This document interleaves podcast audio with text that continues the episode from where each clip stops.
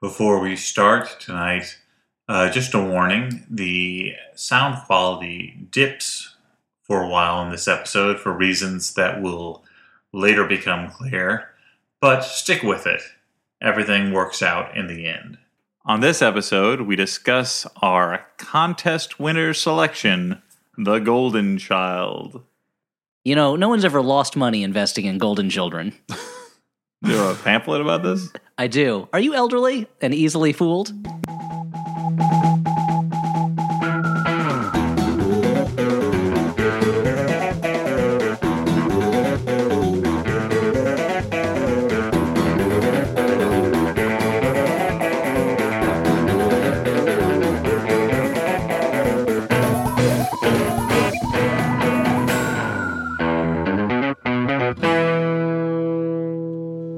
Hey, everyone, and welcome to the Flophouse. I'm Dan McCoy. Oh, hey, it's me, Stuart Wellington. That was a, and I'm Elliot Kalin. That was a real SNL cast member. Oh, I didn't realize you were looking at me. Introduction. yep. If we sound any different, it's not just because it is now 2016. We're a little older, a little wiser. Why else might, me- might we wait? Well, Just rewind. that. we're recording on uh, my MacBook, my new MacBook, uh, because my old one suddenly has decided that it doesn't want to uh, open up GarageBand, and we're recording on a totally new version of GarageBand that, like most Apple updates, uh, is totally different and totally inexplicable to users of the previous version. So is this not a paid sponsorship plug? It is not. Let me also complain This is about also- how my new MacBook uh, has only one input, and it's the same input you charge from Ooh. as you use for uh, the USB port, and you have to use a USB port adapter. So, um, luckily, this computer was totally charged, or else maybe we wouldn't have had an episode tonight. Furthermore, Mr. Apple, this supposed MacBook Air is unbreathable. Furthermore, Mr. Apple, you can fuck right off. Wow. Oh, I mean, you could always buy a different brand's products. no, they're great. You have to understand. you have to understand, Elliot. His wallet isn't big enough to hold two different uh, MacBooks what? All because the- he's so wealthy with MacBooks. I don't understand. I don't I understand. don't understand what you just said. I'm just saying that it's a common problem that somebody has way too many MacBooks. Is it? Is that a problem? Yeah, well, you, apparently it is today. It's like some sort of King Midas situation where people t- touch everything and they turn to MacBooks. Why is he touching everything at this point? Doesn't he know the fucking gypsy's curse at this point? King Midas. mean, you one, it's can't not a avoid it. gypsy's curse. I mean, if you're living, you're pretty much touching things. I mean, King that's- Midas is a, was a very He doesn't handsy live- king. What if he's in a separate sensory deprivation tank? Let me, let me They're tell like you. the molecules turn into tiny little baby MacBooks. Let me tell you. There's there's one thing he's touching that turned into a MacBook. You, you know what I'm talking about. What? Wait, I don't understand. Hey, ev- everyone out there, you know what I'm talking about, Uh, listeners. no, don't One, respond to it. one thing you're touching, one you- thing you can't keep your hands off of, Do you think that was King turns Midas? into a match, ma- ma- matchbook. Matchbox turns into the a little match matchbox. girl has sold these terrible matchboxes. Matchbox cars. Now, do you think King Midas? 20 of 'em. Do you think the last straw for King Midas was when he was like, "Well, it's the only solace I've left," and started masturbating and turned his penis That's what gold? I'm saying. Yeah. And then gold, gold semen spurted out and immediately froze in a fountain like a cartoon. I don't. What cartoon are you watching where that happens, dude? What kind of Ralph Bakshi crap is this? Uh, oh, that is not a cartoon I want a child to be watching. I guess we are talking about golden gold, child. though, right? Speaking of gold and golden children, yes, Stuart, you're right. And Dan, you're right. Dan, we watched a contest entry today, and that's why. we watched the movie chosen by the winner of a contest. Da, da, da, da, da, I explained it well enough, uh, Yeah. Mm. and, which is why we watched an older movie tonight. yeah, that's right. All the way from the ancient decade known as the Eight E's. Described described at the top of the movie as the present day, Yeah. Now, look, I which don't. confused me at first because it did not look You were like, like- 2016. I mean, it didn't even look like the '80s, since it said Ti- it was present day in a Tibetan monastery in the mountains. Yeah, let me just back up for a second and specify back that uh, Thomas Horseman uh, won. Brother of BoJack I Horseman. hope that you didn't hear that on the podcast. that was a uh, but you'll reference it. that was a There's a coaster hitting the ground. Continue, Dan. Swedish uh, tin coaster with dogs on it hitting the ground and making a clattering noise. But um, They're normally stacked carefully next to his pile of MacBook Airs. yeah. which he also uses as coasters. It's just like in Fateful Findings. There's just MacBook Airs all over the table, and he sweeps them off. Yeah, that's right. It's MacBook Airs all the way down. But uh, Thomas Horstman uh, won Stewart's uh, contest challenge Poorly defined contest of the autumn. uh, to They're actually one of the better defined contests. design a Yeah, great. choking um, Victim poster. victim poster for his bar. So About how to will choke open victims. someday in the future. Years from now, when we're all wearing fucking space boots, we'll listen to this episode together around a roaring space fireplace. Yeah, someday and Stuart- think, ha ha ha! His bar's been open for years. What a ridiculous notion that it wouldn't open. You don't have to keep that laser blaster in your mouth anymore, Stuart. Wait, why are you suicidal in the future? That's, I, what that's I'm- what's crazy. Uh, s- I mean, clearly we're all bitter about something. I'm bitter about a MacBook. Uh, Stuart's bitter about his bar. I mean, we're And all I bitter. just had a lot of Brussels sprouts for lunch, so that was that was you pretty got a bitter, bitter. taste in your mouth. Yeah. You washed it down with that bottle of Malort. Is the problem? Mm-hmm. What is Malort? Is that some kind of alien you asked your drink? buddy John Hodgman about that. Or you could tell me. It's a very herbal uh, l- liquor. Oh. See, you gotta understand, Dan. Elliot's trying to beef up, get a little, put a little more meat on those bones, and he heard about these mussels from Brussels. Oh, I see. That's exactly what happened. Yeah, I heard about the the muscle building, weight gain power of Brussels sprouts. yep, he want. the miracle fruit. But the miracle about it, not actually a fruit. Despite the fact that it looks like a tiny cabbage, it's not a fruit. Despite a cabbage not being a Cla- fruit, classic it's not a fruit. Um, That's my favorite flavor of sorbet. It's tiny cabbage.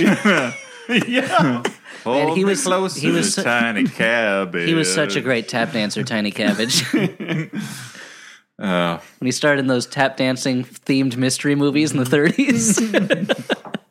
R.I.P. Tiny Cabbage. so there was a contest to, cr- to design a how to save a choking victim poster for Stewart's Yeah. Mm-hmm. upcoming bar. And the winner uh, sent us a few options of uh, what we could watch for a um, movie. And Dan, of course, tried to eliminate any of the ones that seemed fun, but did he not fail? true. Maybe. Uh, typically, we ask, ask for a spectrum so we um, can find something that we haven't uh, seen already. In this case, uh, Stewart had definitely seen The Golden Child before, before but as a child himself, and so most of it Mm-hmm. as a was golden child. forgotten to him. so was the gold. So uh, now I don't remember the movie since we Watching just it watched again, I realize I remember every moment of this movie. Really? yeah, Now the golden. five stars. Watching it again, you realize it was the seminal moment in your life. it all comes back to It this. defined every aspect of my personality. It was a real usual suspects moment. That's It's why you why I wear love- that leather c- cylinder hat around all there over. was uh, so many hats in this movie. A wealth. Uh, now, The Golden Child, is it a sequel or a prequel to Golden Girls? is it the four girls when they're It is- it kids, is like a the Muppet sequel. Babies? It is the sequel. It is the child that is birthed from their union. oh, that night all four of them got drunk, and one of them, I'm assuming Rose, ended up pregnant. Why do you assume Rose? Well, Sophia is, Is it because too of her old. libidinous attitude? Uh, well, that would be Blanche. Oh my god! Oh, I'm gonna go self-terminate. You you got oh no, self terminating. Stuart, at least let one of us terminate you. yeah, so we can say we had the experience. Can't believe I mixed up Rose and Blanche. You mixed up Blanche Devereaux with Rose. I don't remember her last name. Rose is Rose. oh my god, she's aged so horribly from the cartoon strip. so, The Golden Child. Should we talk about much people who are not familiar with this movie? And Mm-hmm. how could you not be? I mean, it was a huge It hit. was a smash. was a hit. This was, as Dan put it, while we were watching it, the movie that taught Eddie Murphy the lesson. He can make a lot of money without trying to be funny. I don't even know if Mm-hmm. this is a flop because according to Amazon or whatever, it was like four and a half stars, which is probably in line with the critical consensus. Yeah, well, that, that, was- no, I mean it's it's looked on as a critical failure. Did either of you guys check out Rotten Tomatoes? I did not know. I Mm. didn't either. Just want to say that. Dan, cut that part out. Okay, snip. So, but this was a movie. Eddie Murphy was on a hot streak. Everything was looking up for Eddie Murphy. But Yeah. Every things- child he Yeah, it is. touched was turned to gold. He had his Murphy's oil soap fortune. Yeah, the, the the beds that he invented that fold into walls, those were doing well. And of course, the law he had passed. Of course, RoboCop was named. yeah. But that's like they cut that part out in post. What's, your your- name, son? Eddie Murphy. What should Robocop's name be, son? Murphy. Nice Gumby impression, son. What's your name? Murphy.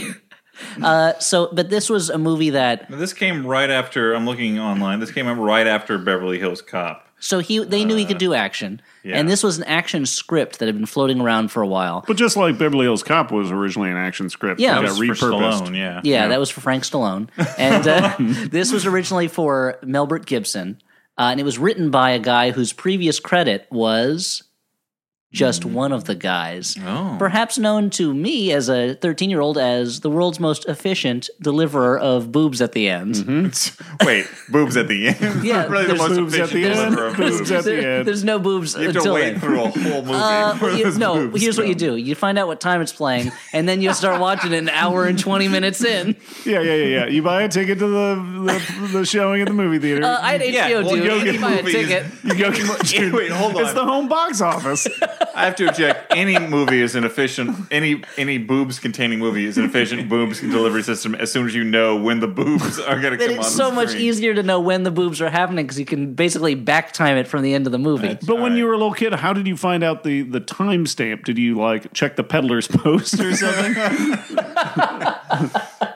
yeah, exactly. No, it, but that would, it was. I wouldn't say efficient. I would say it's an excellent delivery system because it being.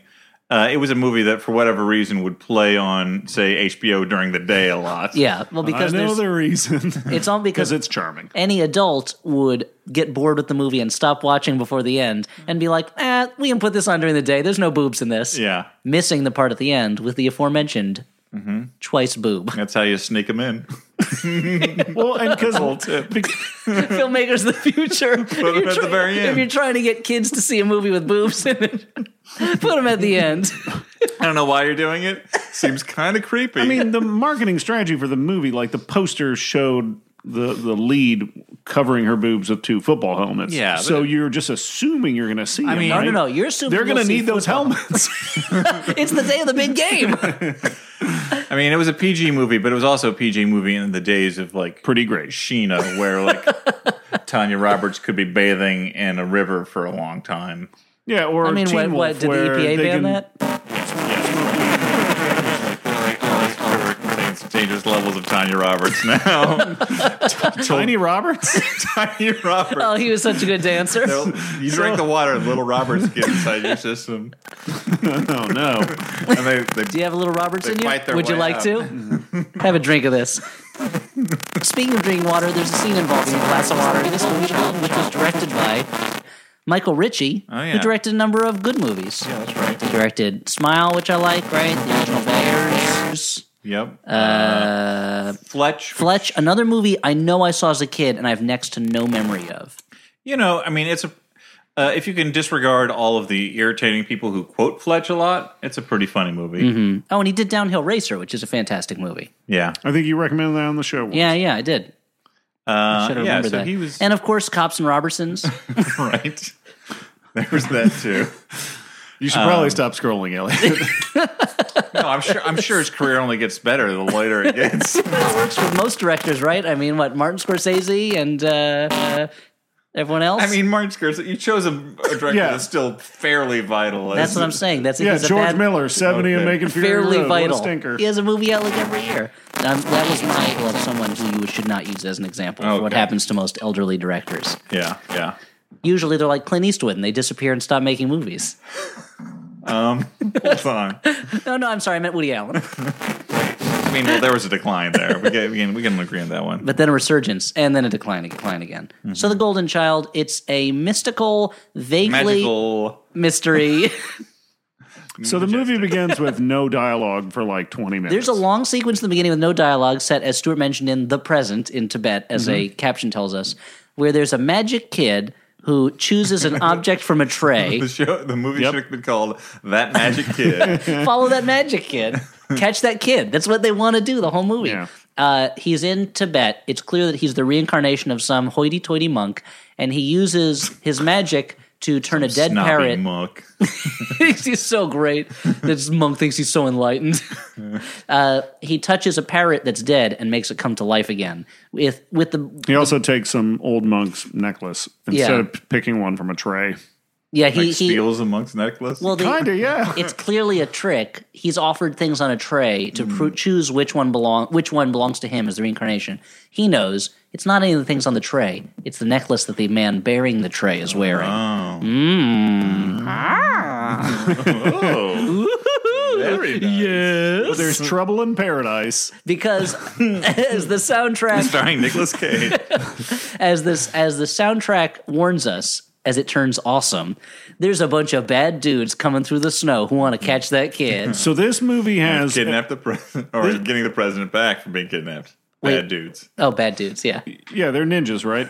there's monkey face ninja. There's Uh, there's kind There's of Klingon face ninja. There's like deformed face ninja who whose clothing choices throughout the movie are baffling. There's uh there's uh the biker for, of the apocalypse from Raising Arizona Mm-hmm. who is has a big forehead in this and doesn't talk. Yeah. And there's what was the other henchman? Just some oh, it's a big a big guy with a beard or something. yeah, the and a ninja- pointy hat. But they might as well be like the bikers from Weird Science who like come They, in. they kind of Vernon are. Wells. That's right. And they're being led by, of course, Tywin Lannister. Charles Dance. Charles Dance, who you may remember best. He's probably best known as the assassin from The Last Action Hero. Yeah. That's probably what he's best known for. Mr. Uh, Sight Eyes Contacts. That guy. Yeah, yeah. He's got the contact that looks like a, a gun sight. Was that his character's name, Dan? Or Mr. Sight size contact. It's because they no, could have trimmed that down. I would it's have no- thought they would have edited it's that. no goofier than his name in this movie, which is uh, Sardo I Numspa. love that band. Uh, and so he works for Satan, essentially. And in Yeah. a wordless opening, he and his henchmen kill all the monks and kidnap the kid in a cage. The kid touches one of the henchmen. the who cage turns- is like a giant grabby claw. It looks like a grabby claw at like an arcade that you'd use to try to get, get like a little teddy bear, but it's rigged. You're never going to win anything with that. Yeah. It's the only way that they can catch that kid without touching that kid because touching that kid's bad news. And also He's illegal. got poison ivy all over him. and they're going to be itching all the way down that mountain. Uh, when the kid touches you, he turns you into a good guy. So you can't touch him if you're a bad guy. If you're a good guy, touch away. touch Mm. go- that kid all you want. Go crazy. touch him wherever. And uh, they kidnap him. Cut to LA, which is in the United States. And we know this because we see But it's like it's like 40 years ago. I mean Um, it's the 19 it's the 1980s. Uh, okay. But you, we know that it's 40 years ago if we were recording this in 2021. in in six years. Yeah, uh, the it's you know it's America because there is a bewilderingly fast montage of L.A. street signs, American flags, crazy L.A. kooky characters, and Eddie Murphy just gawking at stuff. And they there's one part where there are four shots of four different American flags in a row. And I thought that was amazing. like it was such a Reagan time movie touch that it's like do do do do do do do do do America, America, America, America. Okay, on with the show. Like it was the equivalent of just having someone sing the Star Spangled Banner to kick the, the movie off. Enter our hero Edward Murphy, who uh, is a professional child finder. he's, right. he's he's he's a guy who just goes around looking for lost or kidnapped children, and he.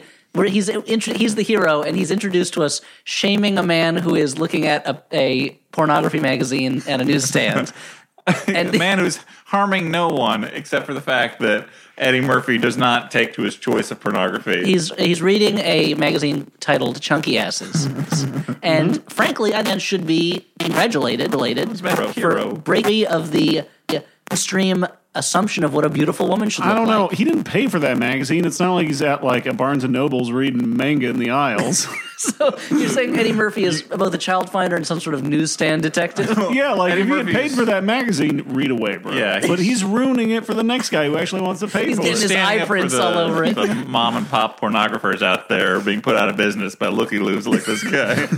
That's his name, Looky Lou. Such a good dancer. Anyway, so Hey everyone. Uh, so you may notice that there's no more crackling and clackling, and that's because uh, not much spackling. that's because we noticed that that shit was happening. Um, Our producer, Dan McCoy, uh, eagle eye that he is, noticed that the waveform function, this is all technical speak, was degoofified. And he wanted to re degoofify it and make it unglaggable. yeah, And so we uh, stopped recording, right, Dan? Mm-hmm. uh, sort of. We the the lousy MacBook that I was talking about um, before Again, Uh, not a paid sponsor spot, clearly. uh, was doing something super funky, um, and we that makes it sound awesome. and we had to It was stop. a dynamite. we almost had a Babylon AD situation where this was a lost episode, but we had to stop. We uh, I troubleshooted a little more on my old Mac, Trouble shot. got it working. So we're back on uh, Mac Classic. I fear the day when this computer dies because then I don't know what we're going to do. Maybe get like a MacBook instead of a, Ma- an, um, a, a Pro and some MacBook Air. Do they not Uh, make those anymore? Well, uh, we, we can get into the details of this off the air. Dude, you're getting Adele. um, uh, Adele the singer. point is, I was about to try and sing a song, but I don't know any. Uh, Skyfall. point is, we lost about uh, maybe five to seven minutes of goofs, but uh, I'd say 10 to 20. what? A1 gold material. Oh boy, Mm-hmm. It was probably the funniest things we've ever said. yeah. Oh boy, you would have been laughing. So, but it was all lost to the ether. You'll never know why we suddenly started talking about whether Benjamin Franklin could invent a microchip. That was good stuff. Yeah. yeah. Yeah. Uh, and so if we seem off our game for the rest of the episode, it's because of that. let's blame it on that this time. So hit pause, drag this thing into your garbage bin, and listen to it. And you can- Well, that's In the right. garbage. to give it So- a weird echo, Climb inside your garbage can like Oscar. you can finally share uh, this podcast with your friends I mean- Oscar the Grouch and the cast of Samuel Beckett's Happy Days. the the thing about Oscar the Grouch is he doesn't ever have to wear pants because he never sees his bottom half of his torso, so he But keeps his pants. He doesn't wear a clean. shirt either. I you don't can say understand. that about all the Muppets. They're just puppets from the waist up and nothing from the waist down. That's great, except dude. for except for Big Bird, who is, doesn't wear pants anyway. So you can buy two pairs of jeans max, and then they'll always have jeans that they can wear out after after work. So you Uh, think the Muppets walk to work, then take their pants off? Yes. There's no body underneath. Two and someone pairs just sticks their hands up. by the way, two pairs of jeans, Max. That's the other TJ Max, which is a reference to something I think we lost. Yes, when we were talking about Thomas Jane Max, that led to Thomas Jefferson Max. Talking about Thomas Jefferson playing the Punisher. Stewart said Ben Franklin would make a great microchip. I said the character, not an actual microchip. He couldn't invent that. And I now I, thought guess, that was hilarious. and now I guess people understand the reference. Yeah, that was a Cliff's Note Flophouse goof for you. Yeah. Enjoy that bloop. Enjoy this peek the behind the goof curtain. became a bloop. oh, you're loving that. Oh, that's going crazy. That's, that, that's like the worst variety headline. Goop becomes, becomes blue. X-ray, X-ray, Goop becomes blue. And by the way, You're fired, newsboy. oh, my kids. You're a boy. and by the way, we I'm, were I'm a little Bow Wow situation. What? I'm a super wealthy rapper, so all these babes want me. Even though I'm a kid. Kid, doesn't mean my balls don't work, Gramps. I mean, that is what being a kid means. skateboards off. Skateboards. Thanks. He's Oh, got let me look at your skates board Thanks, selection. William Sapphire, for that proper pluralization. Skateboard. He's got one for each foot. but That's just roller skates. they're plank style roller skates. Roller skis. Okay, we're, what the fuck are we And the thing talking is, like, about? so somebody I gotta say- somebody write an 80s CNA comedy called Roller Skis right now. I have to say though, before this uh, bloop happened, we were being so professional. There was a moment where my new cat Archie jumped up on Elliot's lap, you would never have known. and Elliot just shoved it down. Did not stop talking. Yep. Without looking at it, he just cleared it away. Just shoved it into my lap like Joe Pesci with Sharon Stone's head in Yeah. Casino. As with most cats, Archie is drawn to the most allergic person in the room. Yeah. Oh, you can. the warmest he's- crotch in the room. He can hear you. He's clearly shamed by it. No, Mm-hmm. no, he's doing fine. If one of us had to be the center, Warmest and crotch in the room. uh, That was the name of the Warmest- documentary about it. fastest, fastest gun in the West, warmest crotch in the room. uh, so uh, we were talking about uh, we were talking about. So we talked about the mystical opening. we smash. talked about nothing in the movie before we Immediate- got the mo- screwed. We talked about how Movie that opens magical in media res. that magical kid was kidnapped by Charles Dance Mm-hmm. and a bunch of uh, super mutants. Cut to America, LA style. it's Los Angeles, and you know it's America because we see a ton of American flags and it just plays itself. jumping at the camera. LA is playing the shit out of itself as we enter a montage that goes on for a couple minutes of just nonstop LA stuff, and every now and then. A little bit of the smirking face of Eddie Murphy, the star of the film, the A, be- titular. a beheaded Eddie Murphy.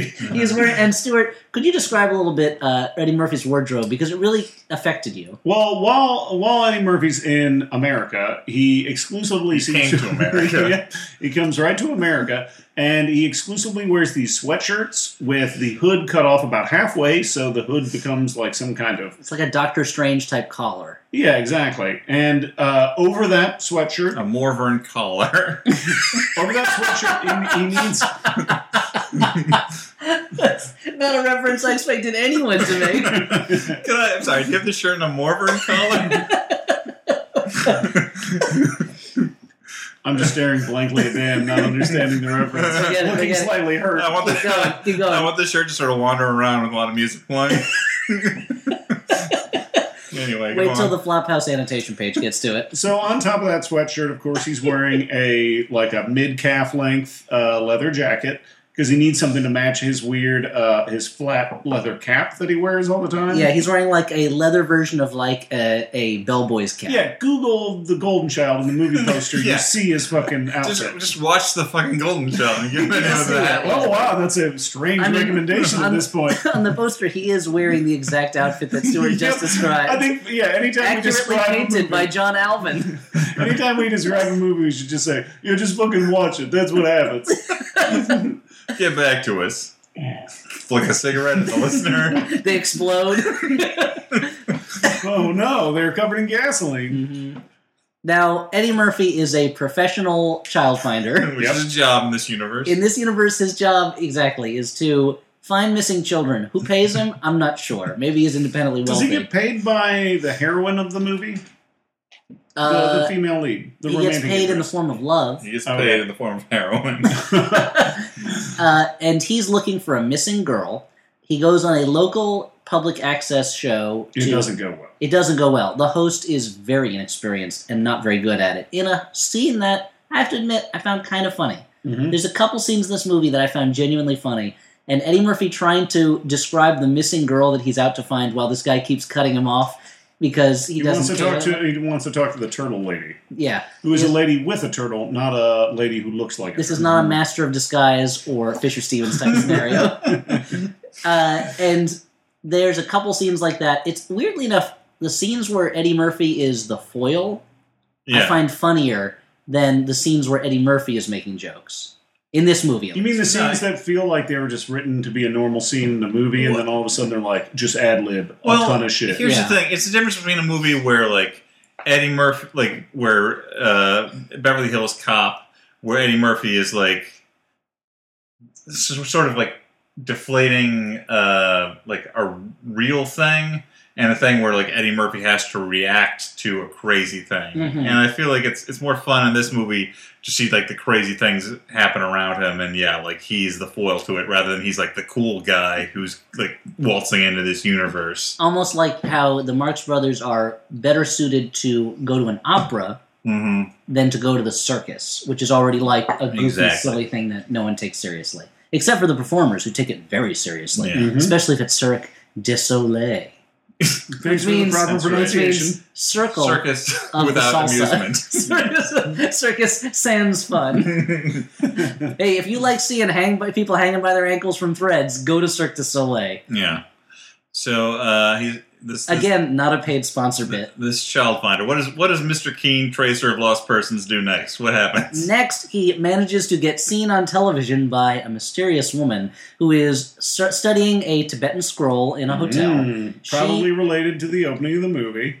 She tracks him down and tells him he is the chosen one, prophesied to find the golden child who is prophesied to bring enlightenment to the world if he doesn't get killed first for his trouble. Because the golden child is Who would being want to kill a golden child?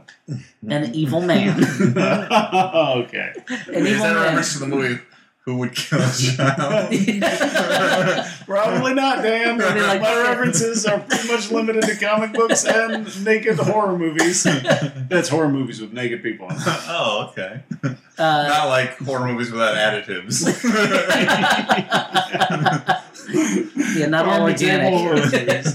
uh, no, Sardo Numspa, the villain, the villain of the piece, who was named by somebody who was put on the spot when the studio executive asked him, "Yeah, but what's the name of the villain in this movie?" They caught Sardo George- Nums- They caught George Spa. Lucas while he was parking. George, George, what's the name of a He guy? put- he- George What's Lucas. the name of a guy? George Lucas was making a list entitled "Alien Names So Oh, Bad Even I Wouldn't my Use Them," God. and he threw it in a garbage can, and they found it. They're like, "Oh, we can either call him Sardo Numspa or uh, Butt Broke Dumbfart. Let's go with Sardo Numspa." so But They're like, uh, the second one's a little too Mad Magazine for us. a little obvious that you're not supposed to like him. Let's go with Sardo Numspa. So they're the not on a audience, road. the audience isn't sure. They have to decide for themselves whether to like or not the evil guy who kidnaps a child and is a demon. So uh, Like I don't, I don't get it. Is Dunbar a family name? clearly, yeah. uh, they changed it afterwards at Ellis Island to make it sound less farty. Sure. now, uh, dump, uh, I was going to call him dumb fart. Now, Trim Spa, Numb Spa, is holding the kid hostage with his own evil monks uh, in a warehouse somewhere. Eddie Murphy is approached by this woman. She says, You're the chosen one. He's like, You're crazy. This conversation happens three or four more times, where Eddie Murphy is confronted with an ever greater amount of proof that this thing exists or that magic is Yeah. happening. He sees a magic, he sees the, the Golden Child astral project to him along with a magic parrot. He, uh, what else? He talks to a mysterious prophesying snake woman in the basement of a Mm-hmm. Chinatown I don't know, massage shop, some kind of place. it's like a traditional medicine pla- uh, medicine place that uh, James Hong is running. And he and each time he's like, "You're crazy. That's crazy. Yeah. This is crazy." Until Yeah, it's uh, the Scully problem from X Files, which is like, well, at what point do you, are you just accept that crazy Yeah, you stuff gotta take a shower in fucking black oil. happens? how many yeah. times do you have to be kidnapped and impregnated by an alien yeah, before come on, Dana. Get Yeah. with the program. you fight the future, Dana? Dana, what do I have to do to get you to fight the future? Come on, Dana. There is no Dana. There's only Zool. yeah. Yeah, man. Think you got your Danas mixed up. yeah, man. Dig it. yeah, at a site. Uh, so they team up anyway, and they track down a motorcycle gang called the Yellow Dragon Gang, which lives in the bad part of town. They're not so bad; they don't get TV receptions that they can watch rat music videos. and, uh, and, Not as dangerous as the apple dumpling game. oh, and I was So they all hang out in one house where one guy has a motorcycle. I was and they're impressed- all watching TV. by Stewart that I said, "Oh, what's this heavy metal band?" And he goes, "Probably Rat." And they looked it up using the lyrics from the movie. It was Rat. Totally rat. Uh, yeah, it's the uh, the It trademark was yell totally a rat rat singer. Now Eddie Murphy says, "Lady, you stay in the car." hmm Already he's tried to hit on her and she's den- she's denied him. You stay in the car. I'm going to go deal with these guys and find out what they did with the girl that the girl that I was looking for who's turned up dead and now Yeah, he's like, this They is my suck. job. I don't want you know. You're not really covered under my insurance plan. he first sneaks into the backyard of a family having a barbecue, confronts them with the gun and steals one of their potato chips and then leaves. For you made that scene counting sound your like it fish. didn't take way too long. It, it goes on for You made much it- too long. You also made that scene seem like it was like a really aggressive like hold up, like give me all your potato chips. Whereas it was just a gag. It's No, not a gag that I mean, went yeah, wrong. no, a stranger showing up with a gun is never aggressive. the, the fam- from the family's point of view, they were in danger. Yeah. Mhm. If- There's children there, dude. If this was, They don't know he's a child finder. he's like, found two more, gotta go. Look, if this movie was taking place in Boom, boom, count 'em. Is he just shooting them when he said no, it's just, that's just what he says when he puts them up on his big board, Again, was he have like a torture dungeon? job Put board. some kids yeah. on a big board. yeah, he's got a t-shirt cannon. that's right. It's packed full of small sized kids' shirts. Yep. Uh, he goes in, gets beaten up and tied up. That's when his lady friend walks in. Her name is uh, what's, is what was her name? Uh, I don't know, Mystic McRule. I don't know. Well, okay, Mr. McCruel. Her name is Keenang. So Keenang walks in, one at a time, just beats up all these bikers. Annihilates them. Like Scott Thompson, the biker shows up to fight her. One He's of, the, done so. one of the bikers is totally old drunk Scott Thompson. he gets his ass handed to him. Not, uh, and it's only after that that she kicks a guy through a wall, which bursts a pipe, which sprays her with water, so she has a wet T-shirt now. In maybe the most '80s moment I've ever seen in a movie. Hmm. the only way it could have been more '80s is if I don't know, Uh, like so, Schwarzenegger burst through the wall and like deployed a one-liner. or like Ronald Reagan literally walked into the movie and said, "I'm president right now," and then right. walked out again. yeah. Well, I approve of this shirt, you know. she, she defeated him by throwing Rubik's cubes at him. and then Ted teamed up with a Teddy Ruxpin. That's her partner. yeah, strangled him with a leg warmer. Well, the Bengals. That- by the way, that is that is all of my sexual fantasies right there, Dan. Strangling with a leg warmer. So, so uh, they all these really tough bikers get dismantled.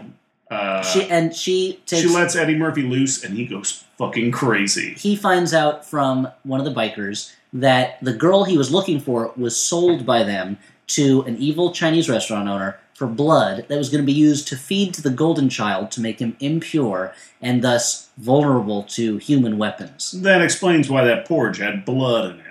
Uh, yeah, because they're trying to feed it to him, and we all know golden Mm. Not children. because it's just delicious. golden children love porridge. It's like it's like hiding broccoli in something. They're just like, well, just put this blood beneath the It's porridge. like you're trying to teach someone to be a vampire, I guess. yeah. They love porridge. They don't want to try the blood. Just slip into their porridge. so, Ellie, you have children. Yes, I have a child. I don't have So- How do children. you feed Sammy blood? Yeah, how do you get him to eat blood? I mean, you gotta hide it. That's the thing, just like they do in the movie. Because you want him to be able to be harmed by things of this earth. He's right now. I have a golden child. Um, That is expensive. yeah. A You regular want, child like a would. pewter child at best. Well, here's the thing. All Golden, of his Pepsi cans get turned into little dancing men. He, Uh, can't, he can't turn those in for change. now, th- now Stuart just described the best scene in the movie, Yeah. which the movie briefly becomes Pee Wee's Big Adventure. and in order to win over the biker of the apocalypse, who is a henchman who is se- very interested in the golden child, and the golden child's Yeah, trying. he's a magical kid. I guess why wouldn't you be interested in him? He turns a He's Pepsi inherently can. interesting. He turns a Pepsi can into an animated man and has it dance around to putting on the Ritz uh, until Charles Dance smushes it. oh. Because there's only one dance in this film. How dare you, young man? Uh, so they uh, and he finds out that uh, he he talks to his his overlord, who is the devil, voiced by Frank Welker, which means the devil sounds like Doctor Claw from Inspector exactly Gadget. like Doctor Claw. and uh, the, and the cl- Doctor Claw tells him, "You have to get this magic dagger that can kill the kid." Yeah, Tell stop them- trying to feed this kid blood. That's fucking crazy. He's like, Get that's- this magic dagger. It's super easy. He's like, "That's gross. What are you doing? You're a weirdo." and so he says, "Find this dagger. Tell the good guys you'll trade the kid for the dagger. Then, when you have the dagger, stab the kid." Which means these characters don't really understand how trades work. That like you both give up something, but what are you gonna do? Mhm. At the same time, he gets in touch with Eddie Murphy through his dream. Eddie Murphy has a weird dream that has a studio audience, and where Eddie Murphy is confronted by the bad guy and his henchmen, who are Yeah. dressed again crazy. I think Charles it's an Dance. okay scene. I think it's kind of fun. It's not- there's some Kinda funny goofy. stuff in it. Like Charles, what was Charles Dance trying to make him a deal? I can't even remember. Yeah. Like, Yeah, it's like he uh, explains what he wants and what he wants out of the whole like trade, and then it also plays up Eddie Murphy's character's fantasies for Yeah. our, uh, for the female. Yeah, there's basically two things I remember about He that dream explains- sequence is uh, there being an applause sign whenever like Eddie Murphy makes a lame witticism and everyone Mm-hmm. laughs, and then the love interest shows up in a dress made out of toilet paper. no, she's tied up with toilet paper. She's wearing like a leather corset Oh, okay. bustier. And uh, but Charles, she's not trash. Why is she covered in toilet paper? Yeah, I don't know. It's a weird. do you wrap up your trash with toilet it's a paper? weird trick Yeah. of Eddie Murphy's psyche. it was it was like Charles Dance just showed up in Eddie Murphy's subconscious. and was like, I guess this is what I have to work with. this is weird. Not really into this. So. and they they slash open Eddie Murphy's arm while he's pretty calm about it, and they and then he wakes up and his arm is slashed and goes, ah, that was real because the whole time he's like, this is just a dream, this is just a dream. I've seen a bunch of magic shit, but I don't believe in magic still. If they asked me, do you believe in magic? Well, I hope you do. I'd say stop hoping because I don't believe in magic, sir. you know, when it comes to dreams, he seems pretty calm to be having a really in depth conversation in his dream. I feel like if I had that complex of an interaction in a dream, I would pretty much assume it's not a dream at that point. I don't know. I can have I have pretty complicated dreams. Okay, so you have conversations that you can recall the all the details of if you were to make a deal with somebody in your dream before they burn your arm. There's got to be some law that says I cannot be held liable for a deal I make in a dream. Yeah, you would think, right? But he made a deal, Take me to sleep court. and they next stop is Nepal. got to go to Tibet to get this magic dagger. And let me tell you, Nepal is not authentically recreated on set. So there's some really gr- there's a really great shot of the plane flying, and the plane seems kind of in the like it seems it's way in the top of the shot. It's just a really interestingly It's framed. almost like they stumbled on a shot of a mountain that accidentally got some plane in it. yeah, Now the plane is also full of smoke from people smoking cigarettes and livestock. people eating weird clothes, yeah, and hacking up loogies because it's a foreign country. They don't know how to fly. Why are people eating weird clothes? Oh, did I say weird clothes and not Uh, weird food? But the center of the joke is They're wearing weird clothes. They're not American clothes, Every- like a classic hooded sweatshirt with the hood cut off a little bit. every and a leather every, hat. every airplane scene. The focus of the joke is that Eddie Murphy puts in headphones. Weird stethoscope headphones. And he listens to Oh, it's just music the and headphones that reacts were to it. available in planes in the '80s, which Were looks like they? a Do they stethoscope. look like stethoscopes? I gotta believe it. You remember those old airplane headphones that had like rubber projections that you had to stick into your I ear? didn't. Like, I, Were you not a jet setting kid like I was me? not a Jet Set kid. Oh, okay. I was not part of the Burger King Jet Set Kids Club. Burger King Jet Set Kids Club. That's right. Okay, well, what, what was the point? So you could fly places to meet the Burger King? fly to his fucking kingdom? I don't know adventures like wheels would have. We would go flies places. Then So wait, are you, Whopper. like, are you like a team of like jet setting kids, like Captain Planet's team? yeah, we'd solve burger related mysteries. Like Like, what kind of meat is this? Yeah, like did you combine where your do these rings sesame and, seeds come and- from? Where did Mm. they come from? some, my analysis tells us some kind of sesame seed supplying company. Thanks a lot, Brainiac. now it's time for me, the leader of the group, because I'm blonde, to figure out how to get out of here. Hey, I'm the one black kid who's part of the gang. What should I do? Just stand there and make it okay for us to have all the other kids be white. I'm the girl. Yeah, I'm great. gonna nag at you. That's my job. That's the brilliant- Your sex is Burger King Kids Club. That's what I'm saying. Check I mean, your, what is that check job? your privilege, Burger King Check Kids your, your Club. burger privilege. You've had it your way right away for too long. Uh, So People apo- make apologies for Burger King. They say, I order fries every once in a while. They sneak an onion ring in there. That makes it worth it for Burger King to be super racist and sexist That's in their right. cartoon. yeah, that's how they get away with it. That's how they get away They with it. used, to, they used to be their logo. Burger King, they get away with it. we get away with it. Here, have this. Don't tell anybody. Now I don't know why we're spending all this time when we're forgetting that Victor Wong is in this movie. Victor Wong and what's what's the name of the actor who played Egg Shen in Big Trouble in Little China? That's Victor Wong. No, wait. Well, well, then- No. no. Victor Wong was. Uh, Victor, Wow. Victor Wong is uh, is the is the other guy. The- He was Lopan. Lopan, yeah. You think you're thinking of James Hong? Oh my yeah, god! we are. Damn it! Oh. Ah, Racism alert. Look, hey. kill me now. I'm gonna, Racism I'm alert. going to. I'm going to cut you some slack in that at this point in American movie history there were only two Chinese men in movies. And these were and the their names rhymed and they were in all the same movies. Except James Hong was in a ton more movies, I have to believe. James Hong is, was in I mean, he's his career lasted for 50, 60 years, I feel Mm. like. Anyway, I'm a big fan of his. No, They're- and they're not just both- because he's in Tango and Cash. and they're, they're both great. Yeah, they're both. both, they're both equally great and equally Chinese. Is that what you're saying, Stuart? No, I didn't say that at all. I'm just, uh, No, but they are both super great. They're like great character actors. They're both super enjoyable. They are. And, Let's and let's even remove character.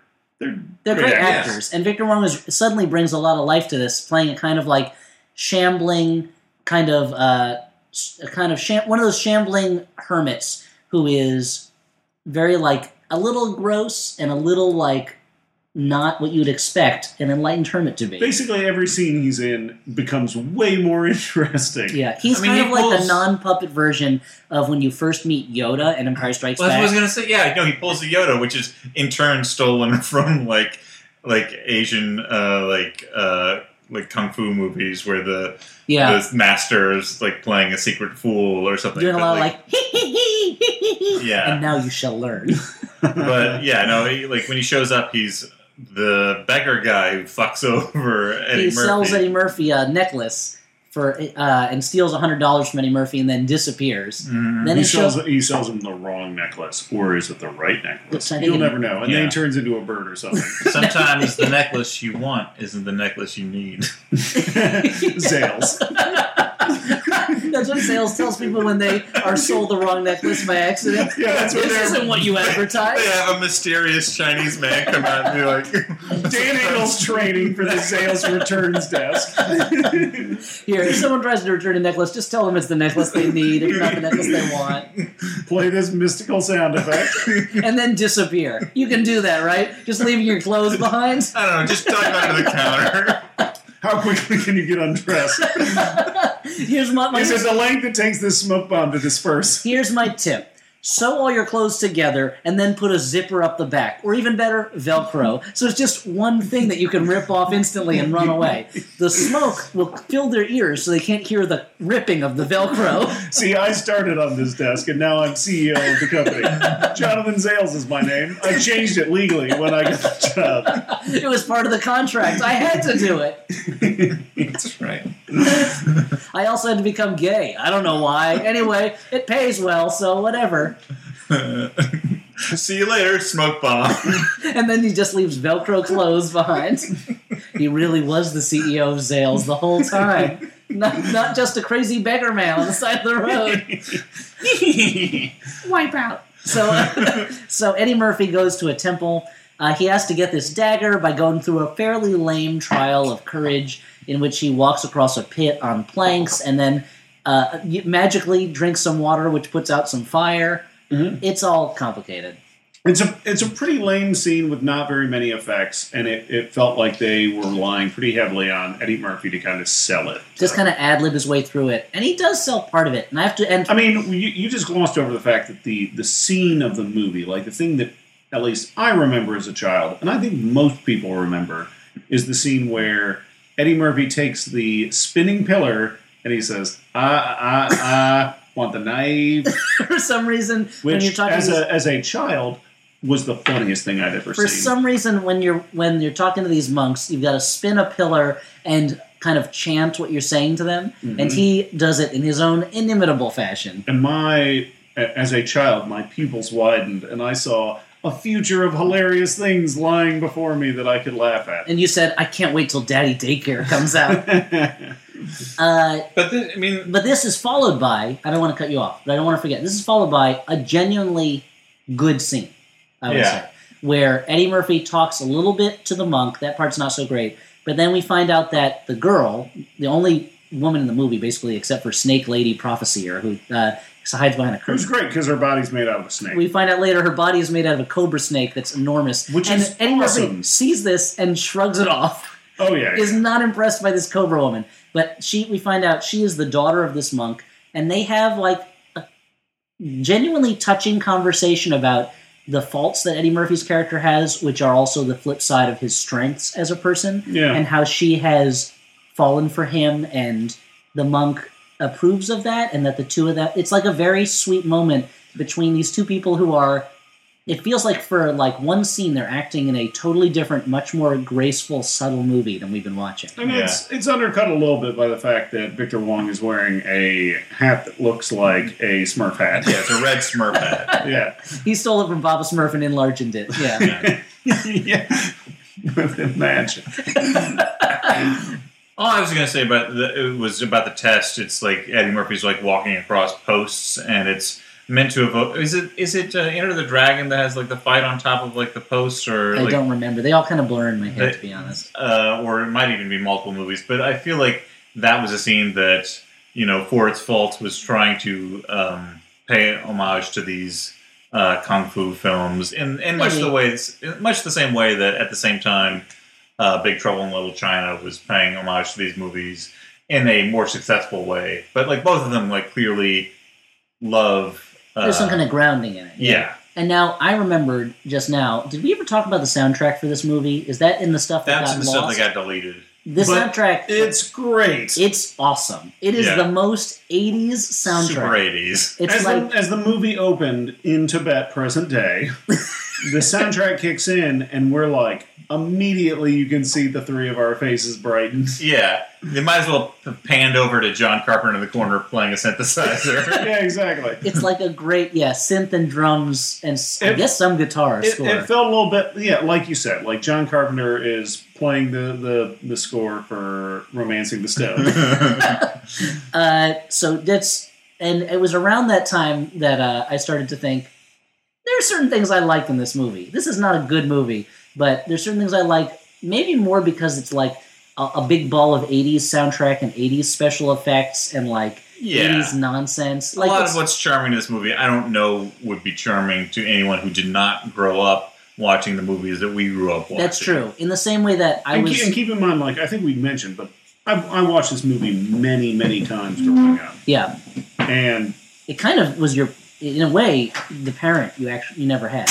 Yeah, this uh, this I was married to ski uh, ski patrol, and they raised me to the child that I am today. Amazing. Now they go back to America after a hilarious scene in which Eddie Murphy outwits the customs inspectors in Nepal by talking really loudly and pretending he's a government agent. There is Mm-hmm. In some the fun. most Beverly I mean, Hills Cop. yeah, no, scene yeah, in it the was movie. totally Beverly Hills Cop. I mean, and you know, for as Uh, stupid as it was, it was Beverly- probably the funniest scene in Yes. the movie. Beverly Himalayas Cup.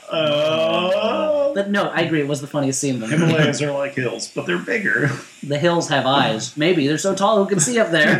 they're mountains. Oh, they go back, uh, and even though she is where and there's uh, that for a while, Eddie Murphy just hangs around a house with his new girlfriend, I guess, Key, who is just wearing a man's shirt with with underpants. yeah, on it. boyfriend shirt. Yeah, and they have this dagger. They're Now, waiting- would you Oh, wait. describe would you describe her as a Mary Sue type character? No, I don't think so. I feel like for a Mary Sue character, you have to be inserting it into a pre-existing narrative to a certain extent. Oh, okay. where it's like the X Men are pretty cool, but this character I invented is going to turn out to be the coolest of them all. Yeah, Jubilee.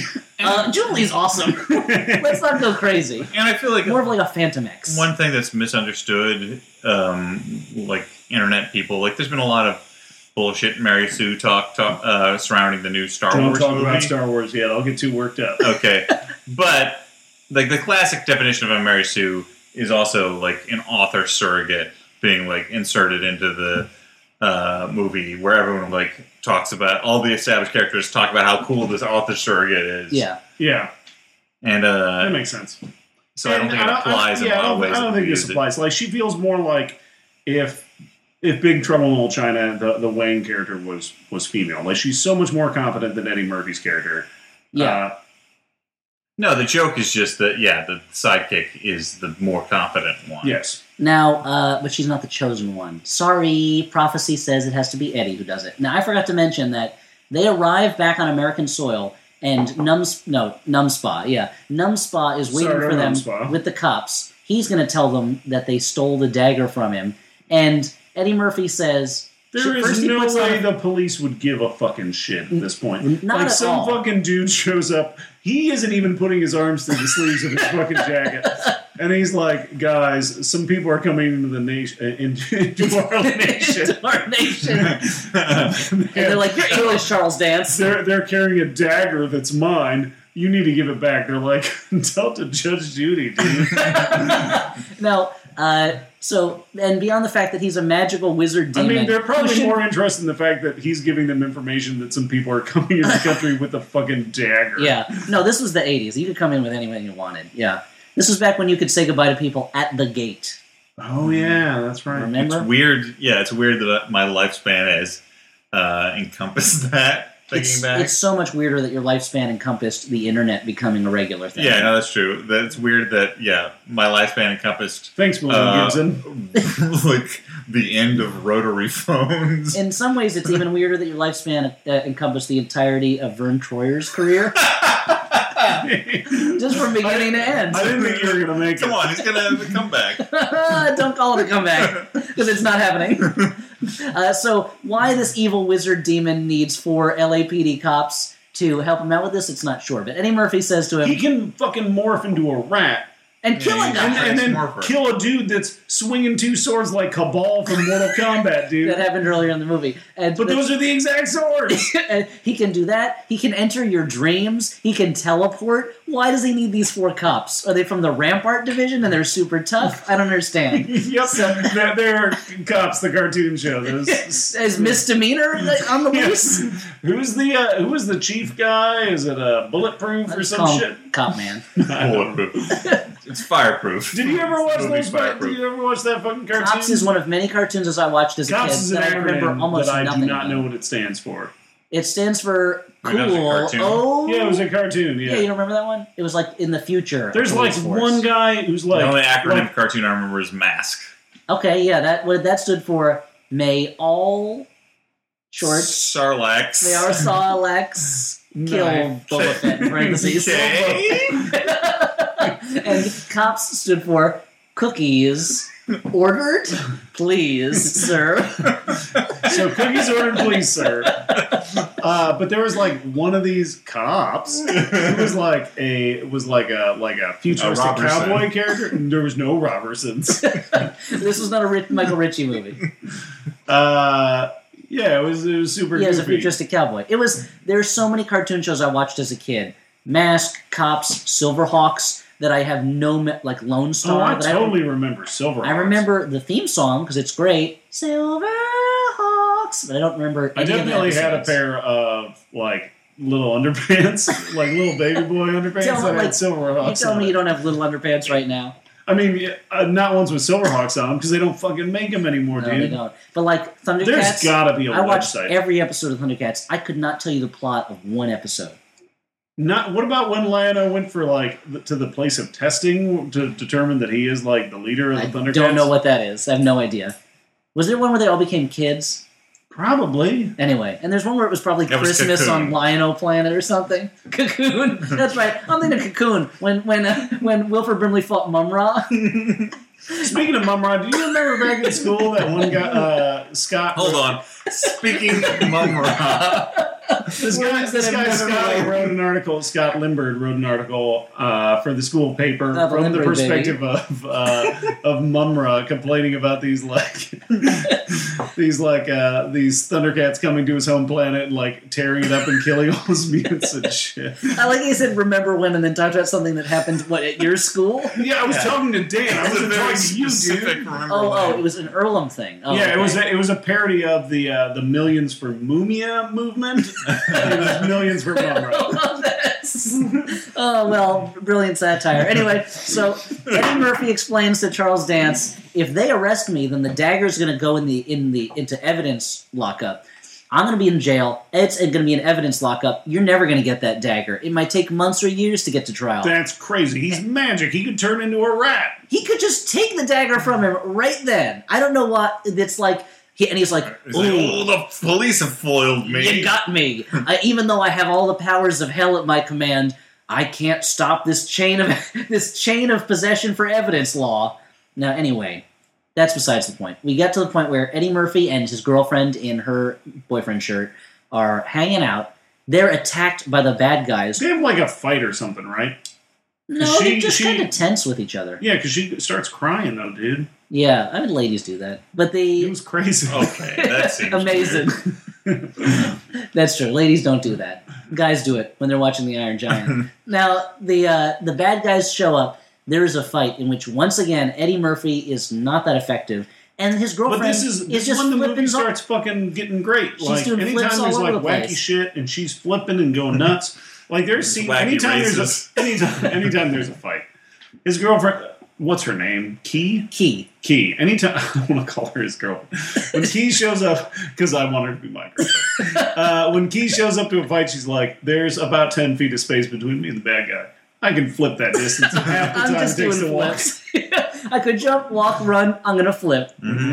Uh, so They Mm, Like- they fight, and unfortunately, she gives herself, get sacrificed her life, and takes a what, crossbow bolt. it's such a great shot, dude, where Charles Dance, you know, not using those sleeves of his jacket, he lazily Lord of picks the up, Dance. he lazily picks up a crossbow. He aims it at Eddie Murphy, and you're like, Eddie Murphy's totes fucked. yeah, that's the But end of the then movie. she- the bad she- guys won. She sees it, and she's like, I think I can save him. She starts flipping. And Mm, I can Let save it him the only way I know how. She's Through my foot powers.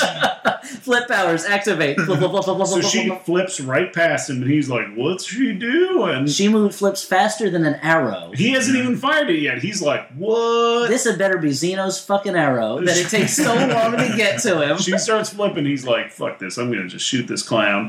And he pulls the trigger, and the bolt flies through the air. I said bolt because it's not an arrow, dude. It's a crossbow bolt. Mm, Good point. Good and she point. flips to, to, like hug Eddie Murphy. We would have gotten letters, so thank From the you. American Crossbow Association, the ACA, and the crossbow pierces her back Oh. mortally. mortally, and she is killed. The bad guys escape with the dagger, which was handed to them at some point, and Charles Dance is happy. He got what he wanted, and he wanted what he got. I think it Because was in if a- you got, I think it was if in you a got br- skin in the game, you're- you, you, uh, you stay in the game. Yeah. But you don't get a win unless you play in the game.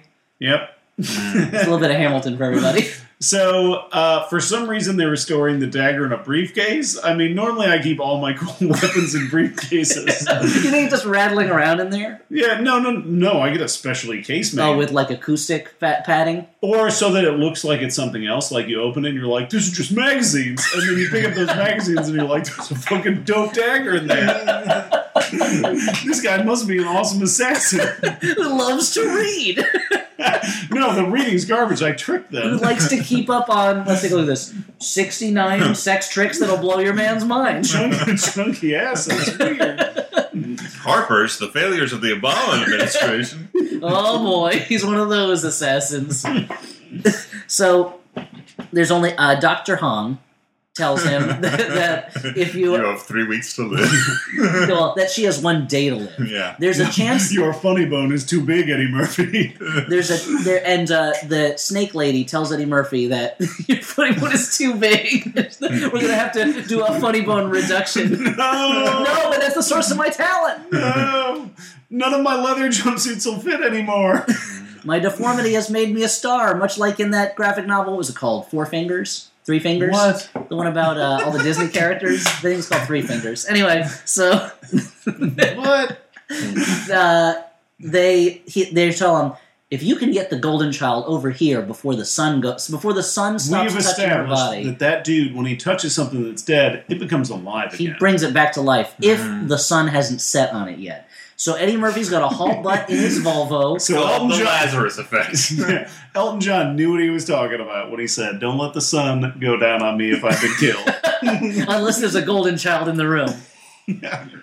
Uh, Eddie Murphy goes to where the golden child is being held. The golden child has turned the biker of the apocalypse into his ally now, and uh, they Eddie Murphy fights the monkey guy who has this really cool chain attack, and he defeats him in like two seconds. super easy because it's that point in the movie where all the people who were formidable opponents up till now, you touch them and they fall down dead.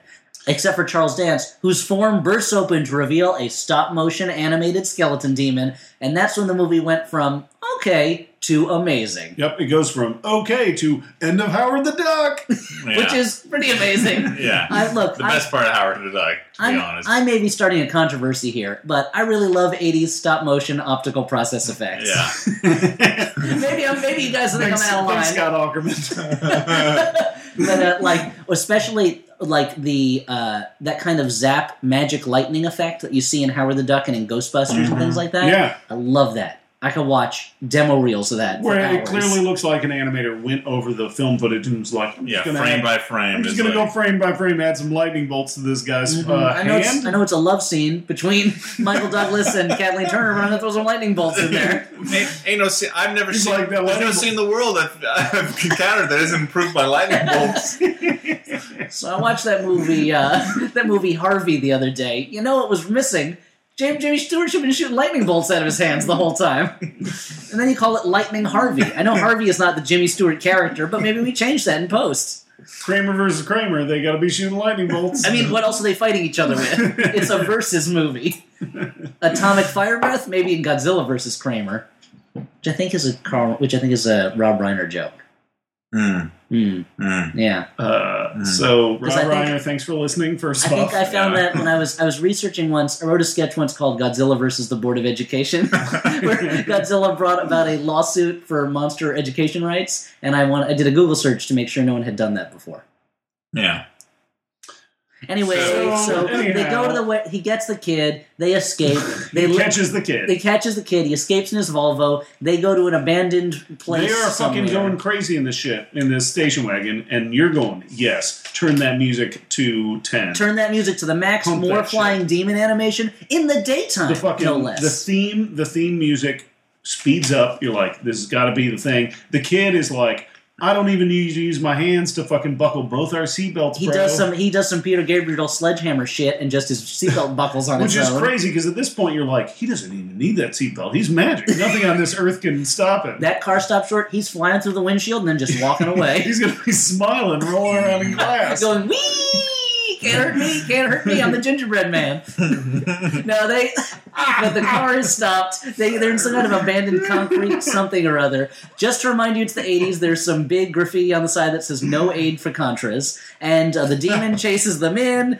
there's the concrete of They, the they place lower him into a classic honeypot. right. you know a demon can't resist a fucking old silo with a kid in it. now that's just common magical lore. I think that's in the Necronomicon. Uh, they so the cement ceiling collapses on him. Oh, good, he's dead, right? Uh, you think so? They go. He's over, cut to black. They, they tear ass in that Volvo. Uh, he uses his magic powers to wake up Eddie Murphy's girlfriend. uh, re- demon, Because you see, you see her, and you're like, the sun's not setting on her, but there's this weird like laser of light. there's just through a crack in the window there's one beam of sunlight hitting her which looks like yeah like someone's hitting her with a proton pack or something like that uh, he she, and then uh-oh demon appears again We're actually Yeah. messing up the time. Ray It's Harryhausen okay. has re- resurrected him somehow. i think uh, this happens before they bring her back yeah yeah, Oh. Yeah. But, uh, it's You're like, what is it? A fucking Tremors? Dude just bu- busted out of the ground? Is this graboid? come on is he a john Guns, Charles carpenter's Dance? vampires yeah. and uh, he Is try- it Bugs Goddamn Bunny?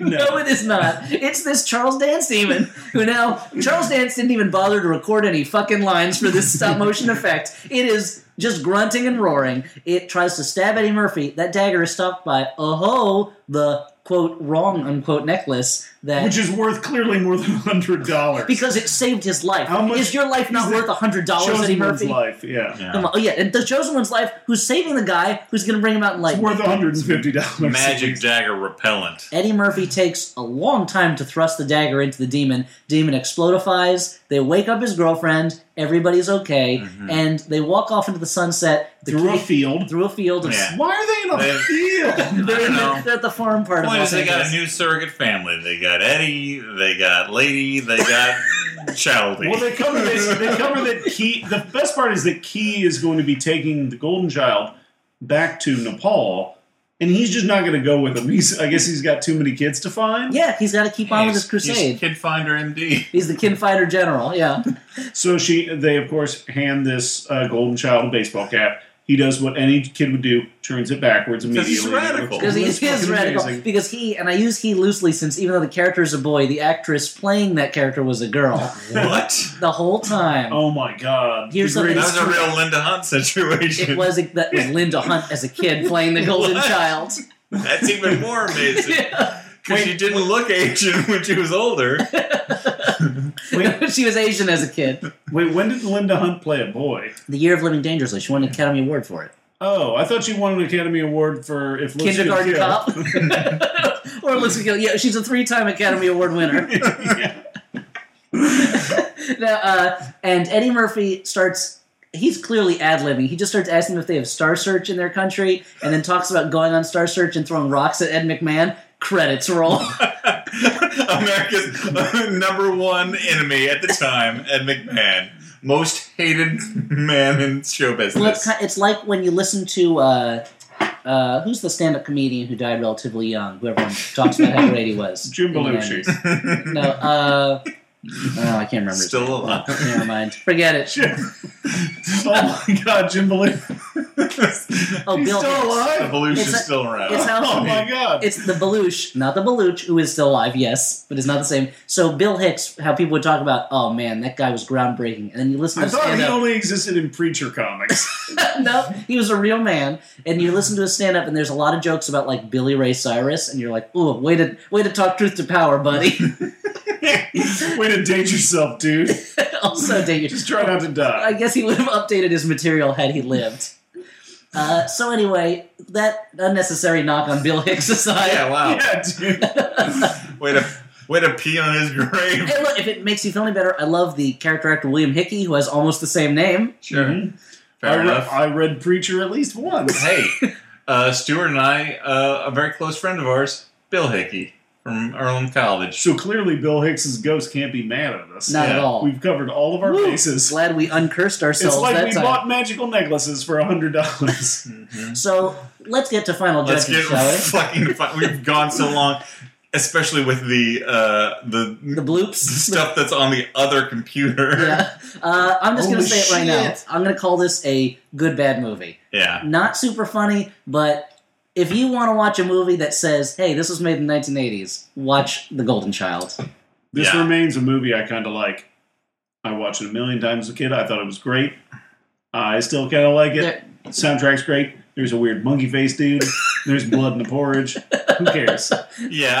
I, I, sounds like an English dessert. Yeah, I, got, I agree with everything that's been said. I kind of like this movie. It, it starts out a little slow when you think it's going to be more of a comedy, and then it ramps up in like just like goofiness. If you go into it expecting a crazy mystical adventure movie and not a comedy, Yeah, then it is instantly a better movie in your Yeah. eyes. it's a it's a fun '80s. uh, If you think slice this of is a, That's all fo- we're a wrong. follow up to the Delirious stand up special, you will be disappointed. you should be watching Raw. nonsense. that's right.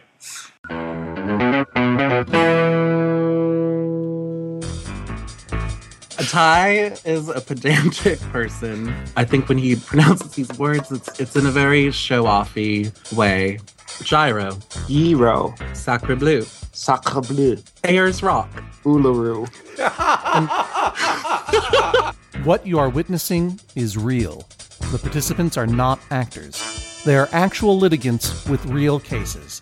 They call in via Skype to Judge John Hodgman's court, the real People's Court. Now I call you to Judge John Hodgman's internet court. Find it at MaximumFun.org or wherever you download podcasts. This delightful program is brought to you by Squarespace. Beautiful websites for beautiful beverages like kombuchadog.com. I guess kombucha means black mushroom tea, but it's much more fun to say kombucha, like chicken chimichanga. I never really wanted chimichanga. I just like to ask, how's the chicken chimichanga? Before we uh, move on to letters and such, I just want to take a moment to uh, say thank you to our network, Maximum Fun. We don't do this often enough, but there are a lot of great shows on the network. Um, some personal favorites of mine. Uh, I like uh, Jordan Jesse Go. I like uh, My Brother, My Brother and Me. I know you guys are big fans of uh, The Adventure Zone. Yeah, it's a great Yep, cast. We Just got, our listening bro- to it uh, today. we got our uh, buddy uh, John Hodgman with uh, Judge John Hodgman. Judge John Hodgman over there. Other shows. I've been uh, going crazy with that. Stop podcasting yourself. mhm. There's a lot But of great only stuff. Graham, Dave. No, thank you. Whoa. Wow, no Not just reason. joking. Just joking. You just want J- to JK, JK. start. J.K. Simmons, guys. J.K. Simmons. Whiplash, everybody. JK Rowling's. Uh, J- Are they married? J.K. Simmons and J.K. Rowling. Yes, of course they are.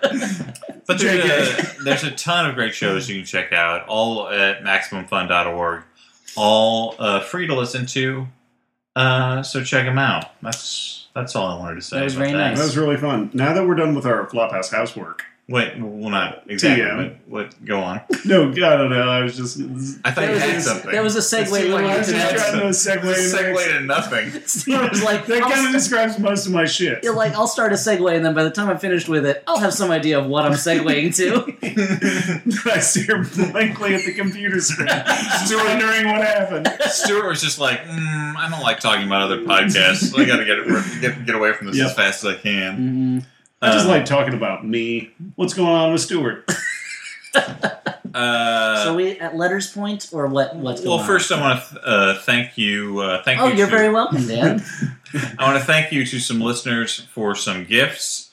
Uh, the first one of this these. is the first we're hearing about it. The first one of these, yeah. Well, I was going to say uh, I should have given to Elliot before the um, the show But started. you wanted a real reaction. Well, I was a little stressed when the show started. I was dealing with computer issues, so I forgot Um, so this is the first Elliot's hearing about it. But thank you to Jesse My real Bacon. father?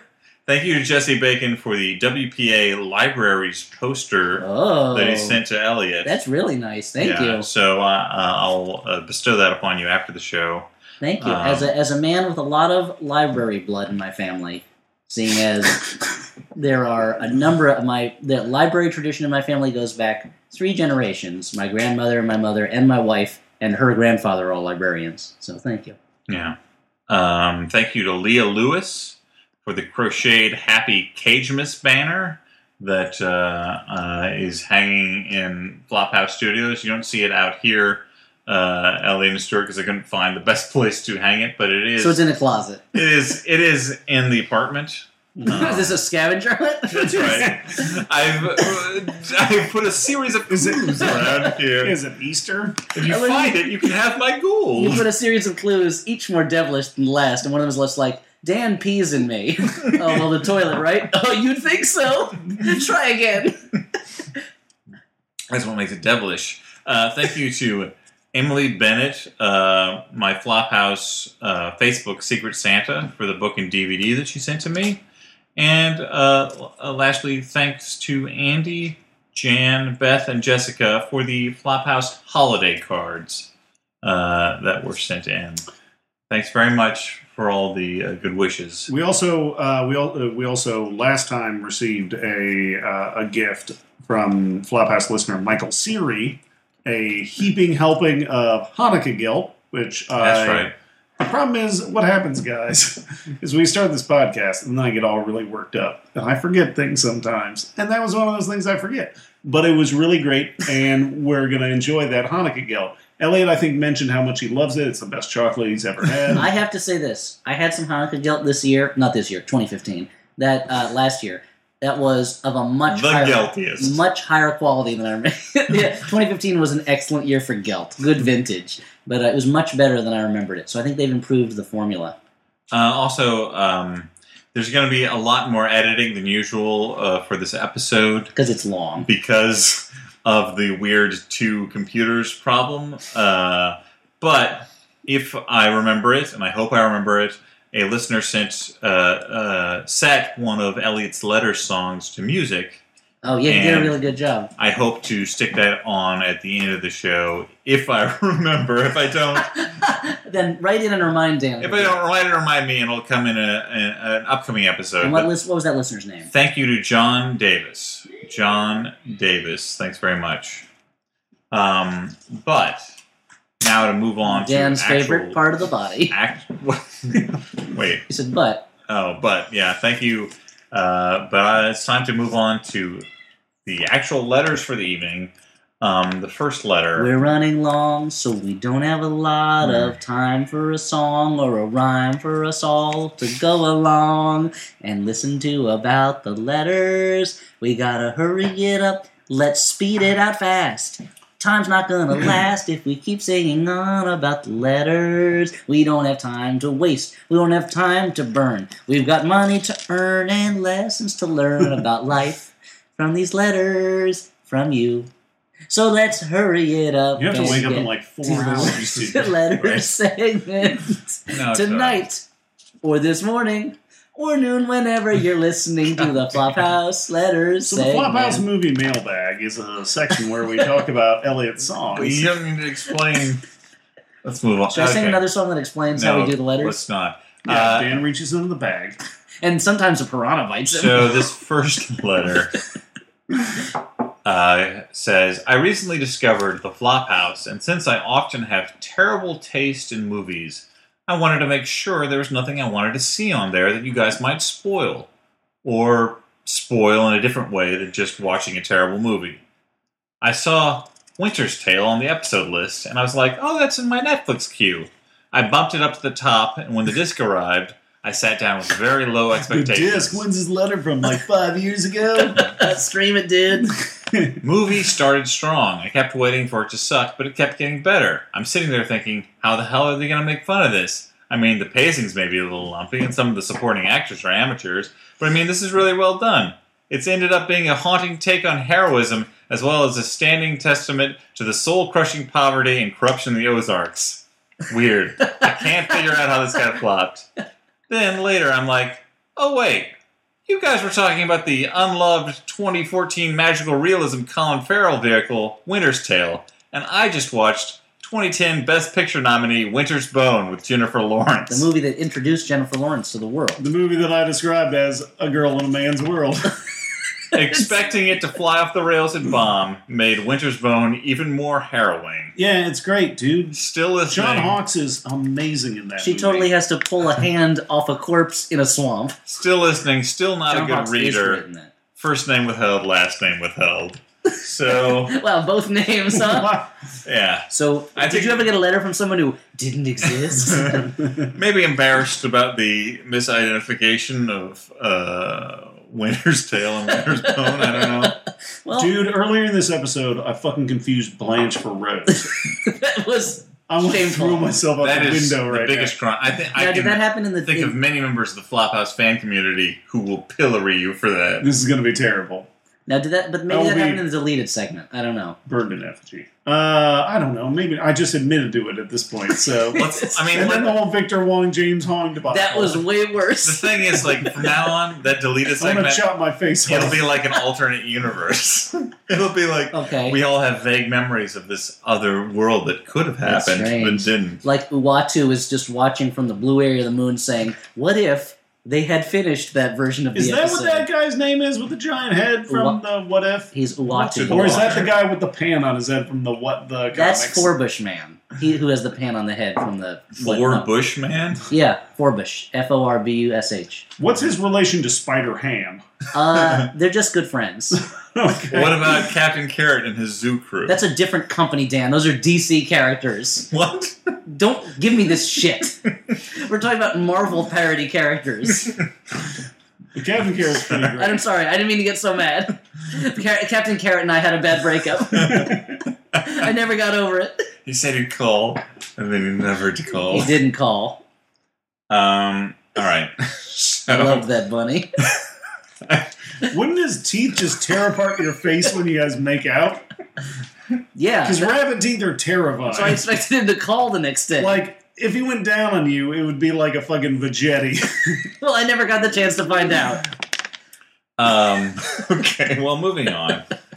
Uh, this next letter is from James, last name withheld, who writes James Hall. you guys get me mixed up with with Victor Long. forever, dudes. My dying wish oh my god! never mistake me. I love the Flophouse. And what I love the most about it is that you're such, such true cineasts, you would never confuse two Asian actors just because they have similar names, especially two actors whose oeuvres you're so well versed in. Yours forever, James Hong slash maybe Victor Wong, you don't know. So James Hong writes Greetings from rainy England. No, I don't know the weather now. I hope your holidays were all Yes, he's a character in Game of Thrones now. I hope your holidays were all untrammeled delights. I just wanted to say that I love your show. My favorite, quote, album tracks to the hit singles of House Cat Sighing and Letter Songs are when Stewart suddenly acts like he has someplace to be and tries to hurry up the podcast. so, Dan, what do we do next? When Elliot begrudgingly agrees with one of Dan's recommendations, you can almost hear his disappointment. Oh, that's a good movie. That's When Dan makes those funny Like you're kind of surprised. That's the best part. When Dan makes those funny laughing noises around the 720 mark of the Fifty Shades of Grey episode. Today, I was on my first ba- day back at work after the longest time spent with my one year old son since paternity, paternity leave. It was sad, but the slight something in my eye as a result of missing my son's laugh was mixed with tears of laughter during Dan's confused and angry attempt to get people to donate to charity at Christmas. Someone on the tube asked me if I was all right, in a nice way. I know you Anglophiles will understand how rarely this happens and what a state I must have been in. If you guys ever do a show over here, I would like to buy you all a beer, room temperature or cheered, or, or chilled. no Sorry. cheered. Cheer it up. cheered. Oh, Or cheers. Chin Chin. James last name withheld. He raises a good point, which is Why haven't We should done do a so- show in England. Yeah. Yeah, it would be amazing. mm-hmm. It's time for us to invade them.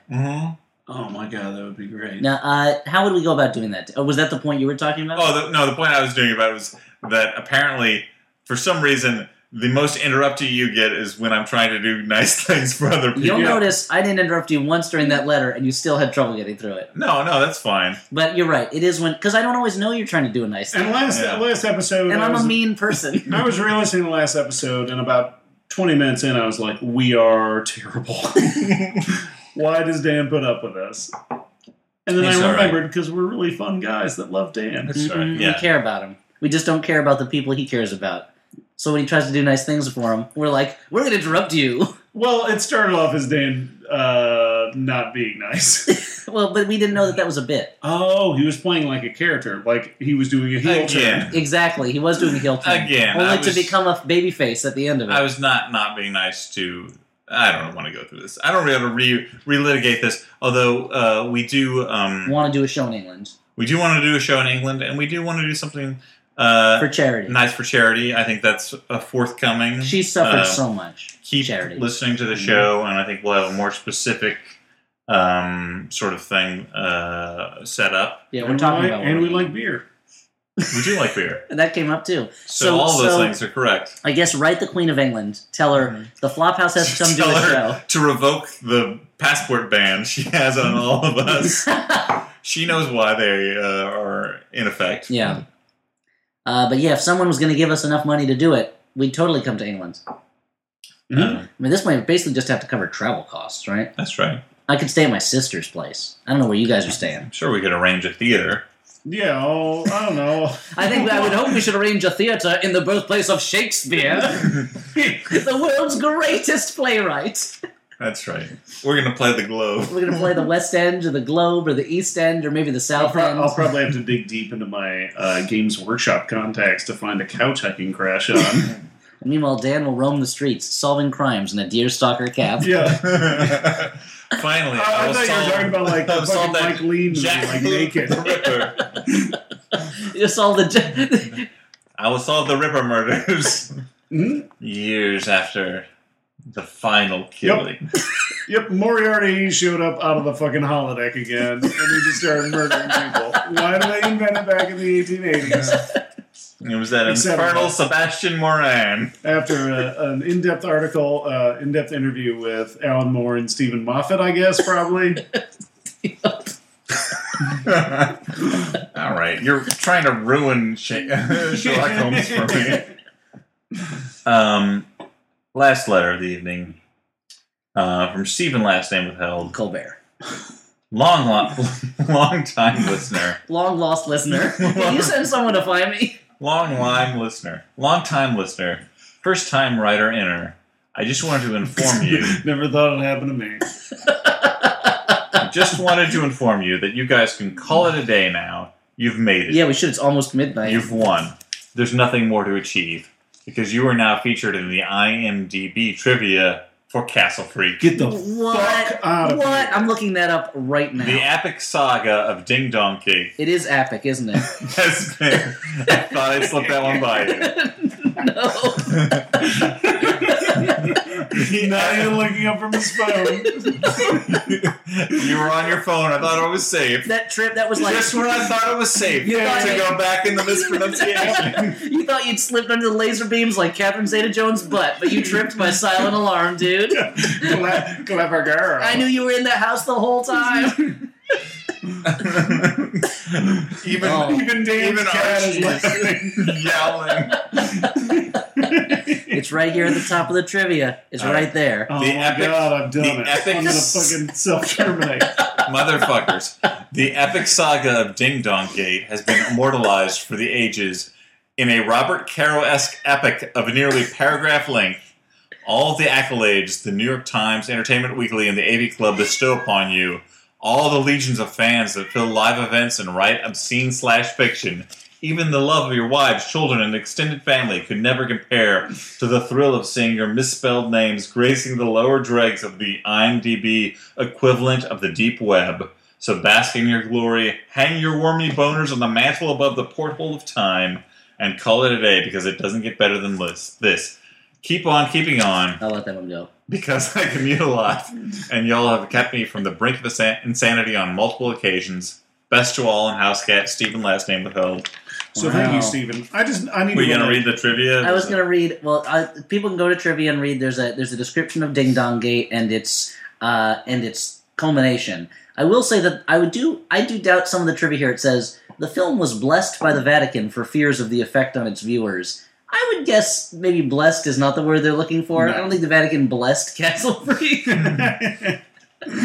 uh, but wow, Stuart, so you're officially The part of Vatican told uh, Stuart Gordon, "God bless you," when he sneezed once. the you, you're part of the Castle Free story now. I have to say the You've moment woven when- yourself into this. The Into moment his tapestry. yep, I'm like fucking Stephen King in the Dark Tower series. so I You're a character in it, which means Giorgio can kill you now. oh shit! As long as fing- fucking gun gun shooting fingers don't get chopped off by crab monsters. so Is that another Dark Tower? thing? Yeah. the moment when I first pulled up Amazon and for, you know, normal reasons, I added uh, to my wish list the Castle Freak Blu-ray disc. And it said uh, it said that uh, users usually purchase Castle Freak Plus uh, Head of the Family. I fucking almost cried. the moment when I realized that You're like, all of this, all There are of no this more is mountains worth to something. conquer. You- you- you- I cried. I said, I can now retire and return to the wing of Stuart Gordon's or uh, uh, Charles Band's castle in Italy that he fucking owns. You you knew that you had finally left behind a monument to forever mark your time on this earth. Yes. Yep. Yeah, this Ozymandias type situation. I'll jump into a money bin filled with puppet master puppets. like Witch Woman. You'll toss them up and let them hit you on your head. Wait, Yep, so, uh, like for Jamal fun- had got. Was that some kind of weird suicide? Were you going to drown in Puppet Master Puppets? It's like a weird sexual suicide. It's like a carrot eating and, situation. and Mr. Hook. What were the other names of the other puppets? There's one with the hook for a hand. Well, there's blades or blade, Maybe that's what I'm thinking of. Maybe it's a although blade, called blades by Wesley his Snipes. friends because he wears roller blades right? and what six gun? and he's a street shark. Um, yes, Street. Six Are you Gun. sure he's not a cowboy mumesa? there's there's puppy in the puppet. fuck off, dude. Keep your cowboys and moonbays. They're probably called dairy-based nicknames, like cheddar, Uh, cheddar. Utterly. Yep. yeah, Chet Utterly. so, uh, before we sink into insanity, having gazed into the abyss, should we move on, Dan? Yeah. Yes, we should move on to letter. Or wait, we just did that. Uh, Dan, are you Groundhog Daying right before our very eyes? Okay, so why don't you reach into the mailbag and pull out the first the first recommendation of the next movie? Because what we actually do now is we recommend movies we actually kind of like. Thank you, Thanks, Stuart. in Stuart. addition to Golden Child. You did it. You I did, did it. it. Wait, Yeah. Oh, so that high five sound was beautiful. acoustics. so I am going to go first because fuck it, why not? I'm Stuart. Own it. Uh, so, uh, of course, what I'm recommending right now is Star Wars. You should fucking go see it. If you like Star Wars, go see Force Awakens. If you don't like it, I'm sorry, Star dude. Do not tell me that you Wars? don't like it. I do not give a shit. I mean, I could tell you that I didn't. Fucking I liked, I loved the first half, and the second half I didn't. I thought was okay. You know, the great thing is that Elliot and I are going to talk about this later off air, Mhm, all that the I way don't get- home. so I don't get super worked up. But what I'm, uh, in addition to Star Wars: The Force Awakens, which is great, and I'm sure we'll probably talk about a little bit as we're Mm-hmm. uh, trailing off into the distance.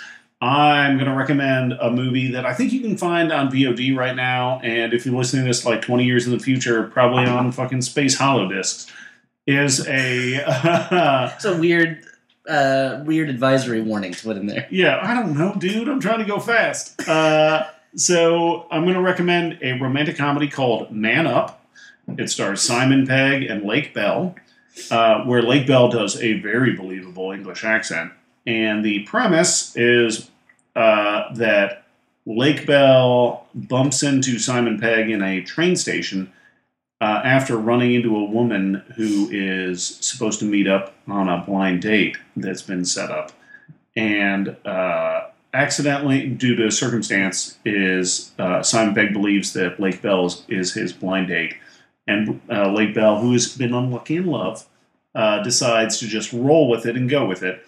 And the first, like, as uh, what I've described, uh, sounds like the beginnings of a bad romantic comedy. But everybody involved is very charming, and it continues to go in interesting directions, and it manages to be a fun movie. And I feel like Simon Pegg, when he's not in a big blockbuster or not in an Edgar Wright movie, ends up kind of picking weak movies, often weak romantic comedies. But this is the first time that actually uh, it it works. Uh, it's got a great supporting cast. Olivia Williams is in it. Uh, so if you're looking for a romantic comedy that might actually charm you a little bit, I would recommend Man Up. So Stuart recommends the cop show Mannix. Um, I would like to uh, recommend uh, a little movie called The Hate Filled Eight, which Uh, I saw. By and it's Quentin Tur- Tarantino. The Roaded Show. by Corman Turpentine. 70 millimeters. Uh, no, I, you know, look, Hey, you're the only guy who's got to get up for work tomorrow, so you can keep talking like this if you want. I don't know if it makes anything slower. It just makes it stupider. Uh, look, I know a lot of people have mixed feelings about this movie. Um, I understand it is a hateful movie, as the film title suggests. It is a long movie. You know, there's eight people. That's right. um, it's maybe not as obviously. I, I, I don't know. I, I feel like the, the, the point that Quentin is Tarantino is making is maybe not as clear for this film, uh, or I mean, it's a movie about race ultimately. yeah, and well, that's what I want to say about it is like I personally was not such a fan of Django Unchained. I think it was You said chain that man back up. I thought it was. No, I did not say that. I thought it was an entertaining movie. Um, it felt a little off to me. Maybe it was because it was the first movie Quentin Tarantino made after his longtime uh, editor uh, tragically passed away. Maybe that was the problem. I don't know. But uh, I feel like Django Unchained was kind of a sh- actually a shallower movie about race because it was just a straight ahead um, uh, revenge movie. It was like taking the whole of slavery and then turning it into a Death Wish style revenge film, which was very satisfying, but was not very. I don't know. There was not a lot to chew on, maybe. Whereas the Hateful Eight, I'm not making any. I'm not making any claims for Quentin Tarantino as being a particularly deep thinker about social things, but I feel like he's trying to wrestle with something I've been I've been- about Reconstruction uh, America and the gray areas that there are in uh, in uh, whites and blacks trying to live together. lately I've been talking about the concept that I, you know, I don't, I think that his emotional intelligence might not meet his like skill level as a filmmaker. Um, so I think that supports what you're saying, but I also haven't seen Hateful Eight yet, so I could be a dummy. I saw. I, I see what you're saying, Dan. I think there's definitely like islands of that with kind of. He's struggling with a that are- little more complexity, or he's trying to at least. I see. That's the thing. I don't know. It's almost like I think he has. He's trying to. He's trying to do a much simpler type of story, Mhm. and in doing that, he has inserted some interesting ideas and moments, and put in, in an interesting time period to be covering, which has uh, interesting things to say if you kind of like push it forward a little bit mo- about how we about how race relations are now, but they are but those moments are drowning in blood in a way that felt a lot to me. I, I enjoyed the movie a lot, but it felt a lot less earned to me than in some of his other stuff. This felt more like early Quentin Tarantino to me, where it was like it'd be really cool if this guy got killed this way. No, I agree. Like, I think that to me, to me, my uh, my favorite Quentin Tarantino movies are probably *Glorious Bastards*, and this is going to be super controversial, but I really enjoy watching. Snow White and the Seven Dwarfs, which is not even a Quentin Tarantino movie. That's so controversial. just on a personal level, I really enjoy watching Death Proof, which is going to like irritate It's going to set A the bunch internet on of, fire. uh, internet uh, firebrands uh, who feel the need to write me. Don't. I don't care. I don't care what your opinion is. It's a personal opinion.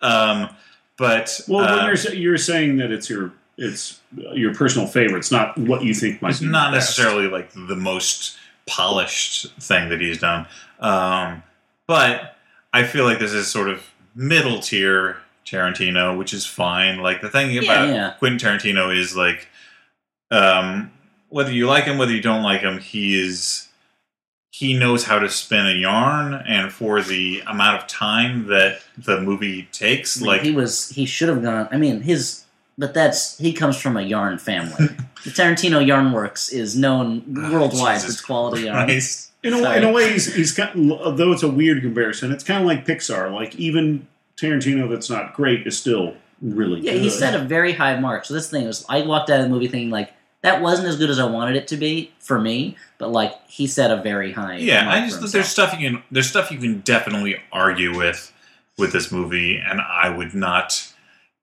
uh think less of you for arguing it but for uh, a, a movie experience to go in and watch a 70 millimeter quentin tarantino film it was transporting to me for the length of the movie i was engrossed in a way that i'm often not going to see a movie and so i liked the hateful eight a lot and that's what I have to say. Elliot, oh uh um I was uh, cueing you. i'm gonna but- recommend uh this movie called eight hateful guys no i'm sorry eight heads in a duffel bag no this No, weird. That's a bad choice. Uh, I didn't see anything recently that I particularly loved. I saw eight, eight, Hateful Eight, and I thought and I liked it, but I didn't love it. And I had very high hopes for Carol, and was actually really disappointed in that. Uh, I liked it quite a lot, but I found it a little slower than I hoped. it was quite slow, which is not a bad thing. But well, we can talk about it after. But it was interesting. I actually I think it's very good. I think it's very good. Once I read the, it feels like that is a movie about an older woman who is kind of who is looking for someone that she can feel love with, and finds this woman who is just kind of like following along. But the story in the book I found out later is about a younger woman who is becomes kind of obsessed with this older woman as she falls in love with her, Hmm. and they create a relationship, whatever. But it felt like it, the movie felt unbalanced, and it wasn't until I read about the way the book was done that I was like, "Oh, that's why the movie felt unbalanced to me." so it gives because- it gives another character more agency. Kind of, and also in that like Kate Blanchett and Rooney Mara are just not on the same level in some ways. So I was just drawn to Kate Blanchett throughout the movie. Whereas Yeah, when she's it- Galadriel, dude. she's, that's what it- Galadriel, it must have been man. her favorite. I will say favorite though, I mean, magic. like if I if I had seen Carol later than The Hateful Eight, I probably would have recommended Carol. Like it's just a matter of what's that's totally fine. what's newer in my mind. I think with Carol, I had my expectations were were much pretty high, yeah. were very high. But anyway, so I'm going to recommend. I think the Eddie Murphy movie that I used to watch all the time as a kid, which was not The Golden Child, but which was Coming to America, which was an enormous hit for him. And yeah, only a few le- only a couple years later. yeah, only it was kind of like a return to form for him. And what's weird is that I came to know Eddie Murphy through that movie, not as a human being, not personally, but like yeah, you're not best friends with him. not anymore. But that's the They're uh, friends, but not best. but not friends. best friend. We, you know, you drift, you drift apart from people over time. Yeah, when you get married, he won't be the best man at your wedding. well, I mean, I was married and he wasn't, but Wait, what are we talking about? uh, so the uh, but that was the movie that as a kid I saw the most, and so when I saw after after that was when I saw like Beverly Hills Cop and Trading Places, and I was like, it's weird that he's playing this type of character all of a sudden. That he's not playing an African prince anymore. Like it was my image of Eddie Murphy was formed through that Was movie. racist. no, but like he that movie was very much him trying to play a different type of comedy character. Yeah. So it was just weird that that's the one I associated with because that's what I saw as a kid. But like, I mean, like That's his- a movie his- that- coming to America, like his character, his persona is a lot sweeter than his Yes. like normal persona, which is like sort of like lovable, cocky asshole. yeah. But it's uh, there's a lot of funny stuff in it. I find myself quoting in my head a lot. Well, you know, just throughout the day and uh, singing the song for Soul Glow, the hair gel that is featured in it. And to this day, the like TV edit, the Comedy Central edit for the scene where he's out on the balcony shouting, "Forget you too." Every time I, I remember that, anytime I think about saying "fuck you" to somebody, or just anytime somebody says "forget you," Uh, but that's which the one- happens all the time. Right. But that's the Every time you think of the radio edit for CeeLo Green, which is often. often in my thoughts. So, so I'm going to say "Coming to America" Re- and maybe live a little bit of how I lived when I was a kid. all right, So I guess eat, eat a bowl of Cheerios while you're while you're watching it. Well, like regular style, because those smell so bad. Cheerios? Yeah, regular Cheerios make your breath smell really bad. I was a kid. I didn't care. Who was I kissing? Nobody. No, but you don't have any respect for the people around you. I was a kid. Of course I fucking didn't. don't have any respect for the people around you. If I had any respect for the people around me, I'd eat Honey I Nut wouldn't eat these Cheerios. I'd be eating Crispix, but no, I hate Or everybody. grape nuts, maybe. Uh, so, by the way, that was the third time that Archie tried to jump in, up into Elliot's lap. This whole episode. It's the warmest laugh. He loves, he loves the most allergic one of us. hey, CL Warm L. Cats love warm laps. That was my Um, rap name. But um, we CL Warm should L. we should sign off for this Old probably Probably- double supersized. probably super weird I guess the episode last of the episode, podcast 'Cause with we're all gonna die. this this Frankenstein's monster episode Thank you. of the show. Um, I hope it was easy to listen to, easier than it was to record. and I've been Stuart Wellington. And I've been Dan McCoy. I think I'm still Ellie Kalen, but I'm I don't know. oh, thank God. Good night, Yikes. everyone. Boy, oi, oi, oi. Every time Danielle and I finish watching a very serious or tragic movie at home, like we were watching Spotlight on, a, on the screener we got sent, I, whenever it's over, I wait till the credits start and then I just press fast forward and I go, gotta check, see if they put any bloops in here. On this episode, we discussed our we discussed. I'm disgusted by how you screwed that up. We're talking about the Golden Child Uh, okay, just click, drag it over to the garbage can icon, and release. and yep, into the ether with thee.